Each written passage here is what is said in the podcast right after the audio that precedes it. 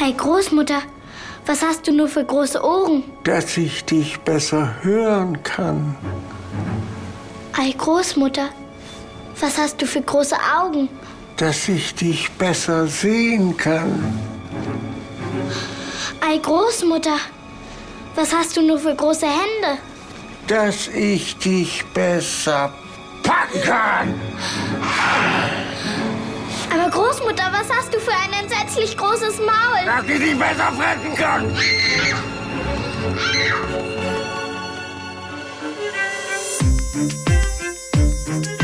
Ja, die Angst vorm Wolf, die hat sich ganz schön in unsere Kultur eingebrannt. Wir alle kennen die Schauergeschichten und Märchen wie das vom Rotkäppchen, hier in einer MDR-Verfilmung von Sibylle Tafel von 2012. Unter anderem die Angst vorm bösen Wolf hat dazu geführt, dass bis Mitte des 19. Jahrhunderts fast alle freilebenden Wölfe in Deutschland ausgerottet wurden. Mittlerweile ist aber nicht nur der Wolf zurückgekehrt, sondern die Angst gleich mit und so mancher Landwirt fürchtet um seine Tiere. Wie zum Beispiel auch Dammwildzüchter Ralf Nahstedt aus Ostsachsen. Der geht mittlerweile auf ausgewachsene Kühe. Es ist zu viel. Sie hören den Podcast MDR Investigativ hinter der Recherche. Der Podcast, in dem wir mit JournalistInnen über ihre Recherchen sprechen. Dabei schauen wir auf das Thema und die Erfahrungen, die die JournalistInnen während der Dreharbeiten gemacht haben. Ich bin Esther Stephan und ich arbeite für die politischen Magazine des Mitteldeutschen Rundfunks und heute geht es um den Wolf. Dazu spreche ich zum einen mit Matthias Weidner. Hallo. Hallo, grüß dich, Esther. Und mit Johannes Bese. Hi. Hallo, Esther. Habt ihr schon mal einen echten Wolf in freier Wildbahn geschossen? Ich nicht, nee. Ich habe ja ganz ehrlich gesagt bei dieser Recherche immer ein bisschen drauf gehofft und hatte ein bisschen Angst davor, aber nein, leider noch nicht. Ja, schade. Genau, das erste Wolfspaar, das lebt nämlich seit 2000 schon wieder in Deutschland.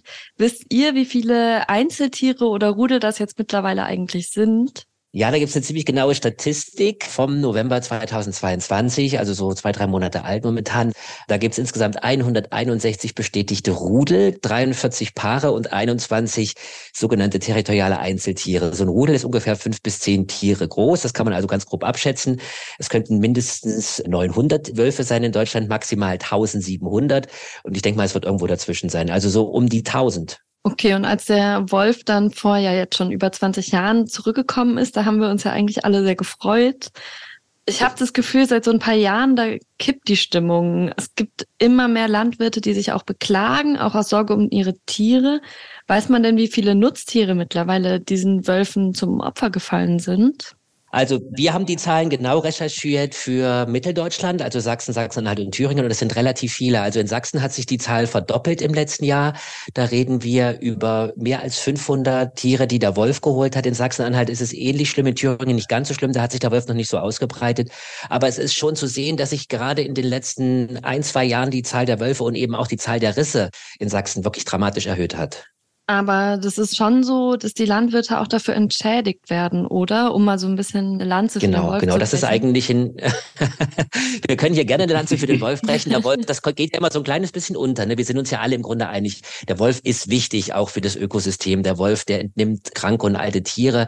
Bevor es den hier gab, ging da eigentlich vieles schief. Und nicht nur Naturschützer. Also wir alle sind im Grunde, wie kann man sagen, schon froh, dass der Wolf wieder zurück ist, weil er einfach auch zu unserer Naturlandschaft dazugehört. Wir müssen nur jetzt, da es eben auch eine Kulturlandschaft ist, einfach auch da ein bisschen aufpassen, was der Wolf so nebenbei noch anrichtet. Ne? Und natürlich ist diese Entschädigung der Züchter und der Halter, die ihre Tiere verlieren haben, eben auch so ein Punkt, um zu sagen, gut, diese Menschen tragen jetzt die Lasten dessen, dass der Wolf wieder zurückgekommen ist. Deshalb gibt's da immer so ein paar 100 €, hängt ein bisschen ab von der Tierart. Am meisten werden ja Schafe gerissen.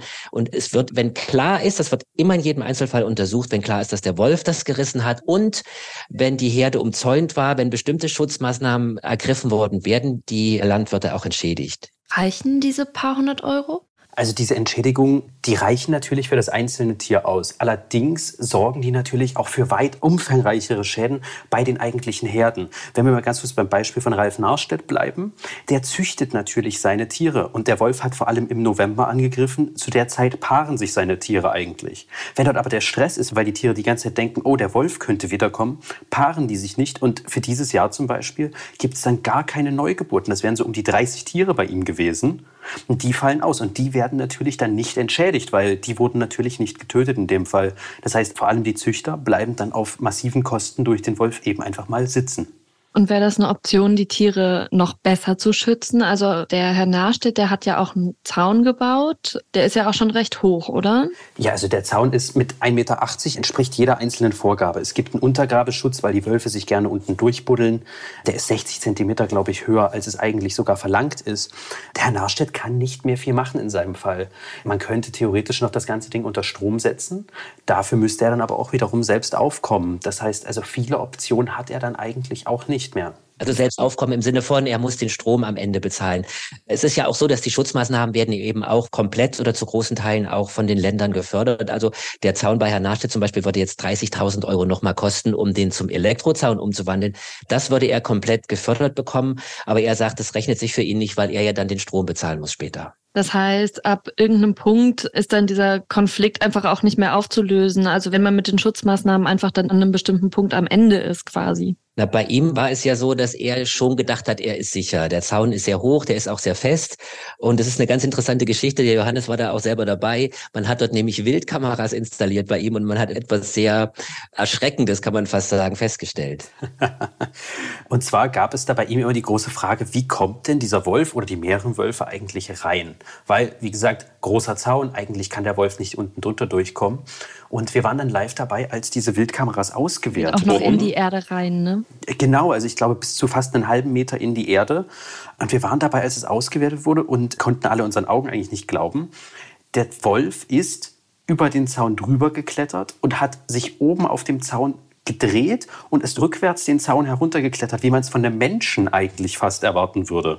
Also dieser 1,80 Meter Zaun hält keinen Wolf auf, der sozusagen einmal gelernt hat zu klettern.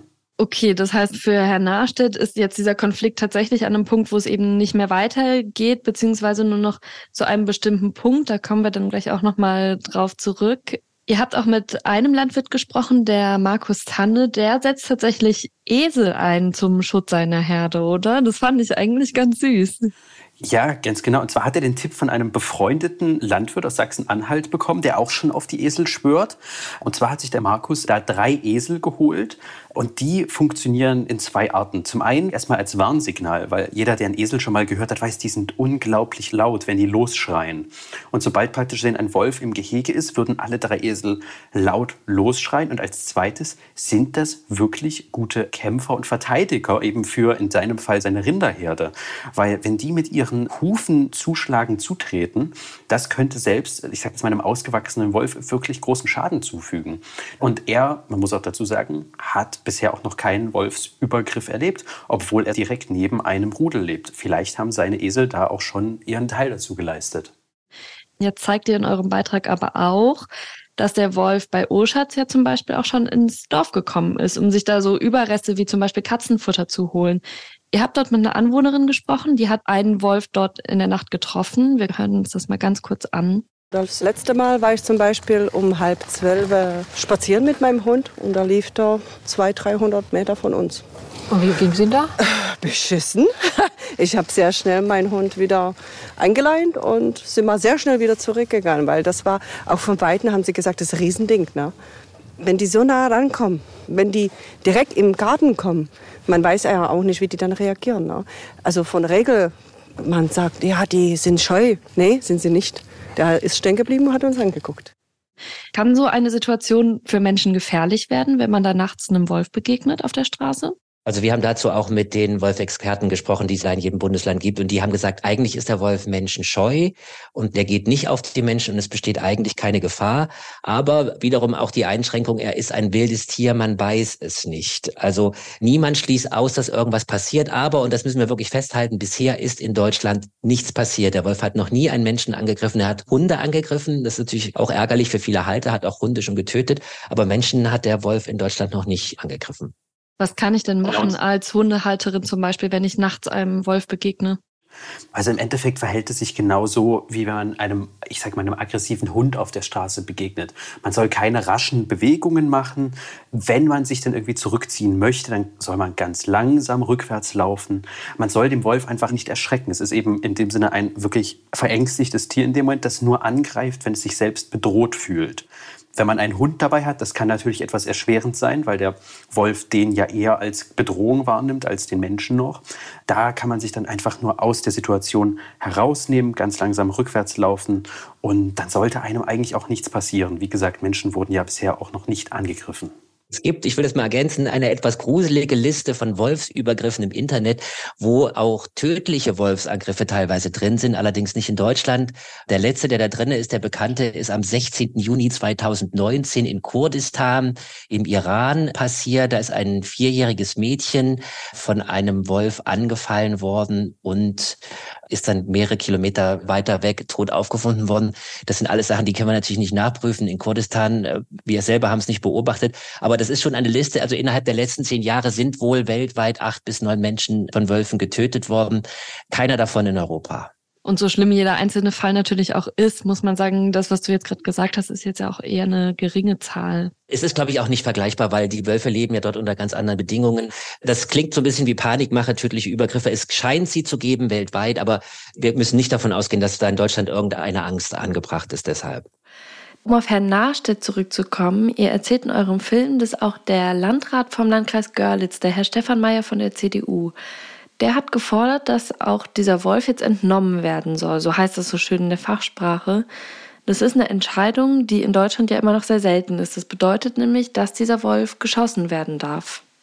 Wie läuft sowas denn ab? Werden dann jetzt alle Jäger in der Umgebung informiert, wenn ihr einen Wolf seht, dann dürft ihr den auch töten? Das ist eine sehr gute Frage, die wir dem Landratsamt auch gestellt haben und auch dem Landesumweltamt in Sachsen. Wir haben dort keine Auskunft bekommen und das ist in der Tat wirklich ein Problem, weil bei Herrn Nahstedt geht es ja um konkret 3 Wölfe, die da immer wieder einfallen und eigentlich sollte man die auch abschießen dürfen. Man kann die aber nicht erkennen. Wenn ich als Jäger auf meinem Hochstand sitze und sehe da in der schummrigen Waldlichtung irgendwo einen Wolf, weiß ich natürlich überhaupt nicht, ob das der richtige ist. Und das ist auch interessant, weil in Niedersachsen zum Beispiel gab es schon 7 von diesen Erlaubnissen der Entnahme und es hat sich herausgestellt, dass 6-mal der falsche Wolf getroffen wurde, also gar nicht der, den man eigentlich entnehmen wollte. Wie man sich das da genau gedacht hat, das ist wirklich, ehrlich gesagt, schleierhaft. Aber man kann sich da schon vorstellen, dass dann eben jetzt eine Freigabe quasi für Jägerinnen und Jäger bekannt gegeben wird, in der drin steht, meinetwegen, wenn ihr einen Wolf seht, ist ja wahrscheinlich eben nicht diesen, dann dürft ihr darauf schießen. Genau. Okay. So läuft's ab. Abgesehen von diesen Genehmigungen gibt es aber ja auch immer wieder illegale Abschüsse, ne? Genau, es gibt einfach Jäger, die einfach drauf losschießen. Es gibt auch sehr, sehr hohe Zahlen. So um die 80 sind das auch gewesen in den letzten 20 Jahren, seit der Wolf wieder hier ist. Da gibt es auch Strafen, oft weiß man es nicht. Da wird dann einfach irgendwo ein toter Wolf gefunden und so ein bisschen so wie Selbstjustiz vielleicht. Man hat da irgendwie dann keine Lust mehr und hat einfach selber dann losgelegt. Ist natürlich nicht gut. Wie findet man denn einen Wolf, wenn man einen Wolf sucht? Da waren wir in unserem Film ja mit Julia Kamp unterwegs. Sie ist eben auch so eine Fährtensucherin vom Landesumweltamt in Sachsen-Anhalt. Und da fängt man erstmal am Anfang an, dass man weiß ungefähr, wo sich Rudel aufhalten könnten. Man kennt ungefähr eine Region oder einen Wald und erhofft sich dann meistens erst einmal Hinweise aus der Bevölkerung. Und sobald die dann da sind, wird man aktiv. Und da kommt eine Sache dem Menschen jetzt wirklich zugute, und zwar, dass Wölfe faul sind. Wölfe laufen gerne auf denselben befestigten Wegen, die wir Menschen halt eben auch gerne gehen. Und das heißt, wenn man im Endeffekt einfach diese schönen Strecken im Wald lang geht, die man eh lang läuft und die Augen ein bisschen offen hat, irgendwann wird man dann zum Beispiel Pfotenabdrücke auf dem Boden erkennen. Und die sind beim Wolf recht einzigartig. Und zwar läuft er nämlich so, dass seine Tatzen immer auf denselben Abdruck laufen. Also die linke Pfote und die rechte Pfote landen immer auf derselben Stelle. Und wenn sich das wiederum für ein paar Meter zieht, dann weiß man, oh okay, in dieser Gegend könnte sich ein Wolf befinden. Eine andere Sache ist eben auch, darauf sind dann die Spezialisten geschult, dass man auch zum Beispiel den Kot oder die Losungen, wie das beim Wolf eben auch heißt, erkennt. Die sehen dann praktisch was am Wegesrand liegen und wissen direkt, ach, das war jetzt kein Hund, sondern das war ein Wolf. Da gibt es dann verschiedene Maßgaben, zum Beispiel die Länge, Konsistenz und Farbe oder zum Beispiel auch den Geruch. Und daran erkennt man das dann. Und dann werden in diesen Gegenden zum Beispiel Wildkameras aufgehangen, damit man dann auch wirklich den Beweis hat, dass die Wölfe dort sind. Man muss natürlich auch dazu sagen, das Ziel dabei ist nicht wirklich die Konfrontation mit dem Wolf, sondern man möchte wissen, wie viele Wölfe da sind und so weiter. Man möchte ihm nicht begegnen, weil man weiß eben nie ganz genau, wenn man den Wolf jetzt in eine Stresssituation packt, was dann wirklich passieren könnte. Das dient rein der Einordnung und des Trackings. Okay, das heißt, die Frau Kamp, die ihr dort begleitet hat, die macht das tatsächlich nur zu Forschungszwecken. Jetzt ist es ja bei anderen Wildtieren durchaus üblich, dass da auch auf die geschossen wird. Also in Deutschland werden im Jahr ca. 70.000 Stück Rotwild getötet und auch eine ganze Menge Wildschweine, weil die eben ja auch einigen Schaden im Wald anrichten, wenn die sich zum Beispiel ungehindert vermehren. Was ist denn bei dem Wolf anders, dass man sagt, da wollen wir das jetzt eigentlich nicht? Na, es ist ganz klar, dass der Wolf sehr, sehr stark geschützt ist. Also er steht wirklich unter Artenschutz und der darf im Grunde grundsätzlich nicht abgeschossen werden. Liegt eben auch daran, dass es momentan noch nicht so viele gibt. Es ist ja gerade erst mal 20 Jahre her, dass er wieder zurückgekommen ist.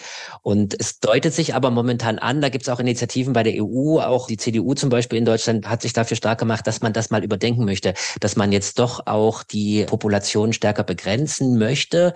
Das sind allerdings alles nur erste Vorschläge. Und das könnte dann eben auch dazu führen, dass es auch möglicherweise Abschussquoten für den Wolf gibt. Irgendwann in der Zukunft, soweit sind wir noch lange nicht. Ich habe aber auch mal nachgeguckt, der Naturschutzbund Deutschland, der NABU, der sagt auf deren Website, dass man den Wolf eigentlich überhaupt gar nicht jagen müsse, weil ja sowieso immer nur wenig Wölfe auf einem Gebiet leben und wenn dieses Gebiet voll ist, dann bekommen die auch weniger Nachkommen. Wisst ihr, was da dran ist? Dass sich das Das ist schon so. Reguliert? Ja, also die Rudel, die haben ja dann Nachwuchs und irgendwann ist das Rudel dann zu groß und dann verlassen Wölfe das Rudel und bilden irgendwo ein neues Rudel. Und die sind relativ stationär, die bleiben dann auch da, wo sie sind und da ist auch nicht episch Platz und die achten auch untereinander drauf, dass sie alle genug Platz haben.